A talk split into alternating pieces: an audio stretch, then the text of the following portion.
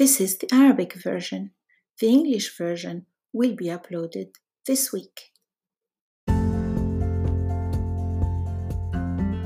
تحدثت مع صديقتي اليوم حماتها تزورها لمدة شهر وتشعر صديقتي بالحرج الشديد لأنها لا ترتدي ملابسها الأنيقة لأنها تعمل من المنزل تشعر أن حماتها تعتقد أنها قذرة.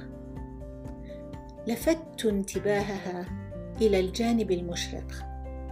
من يعلم؟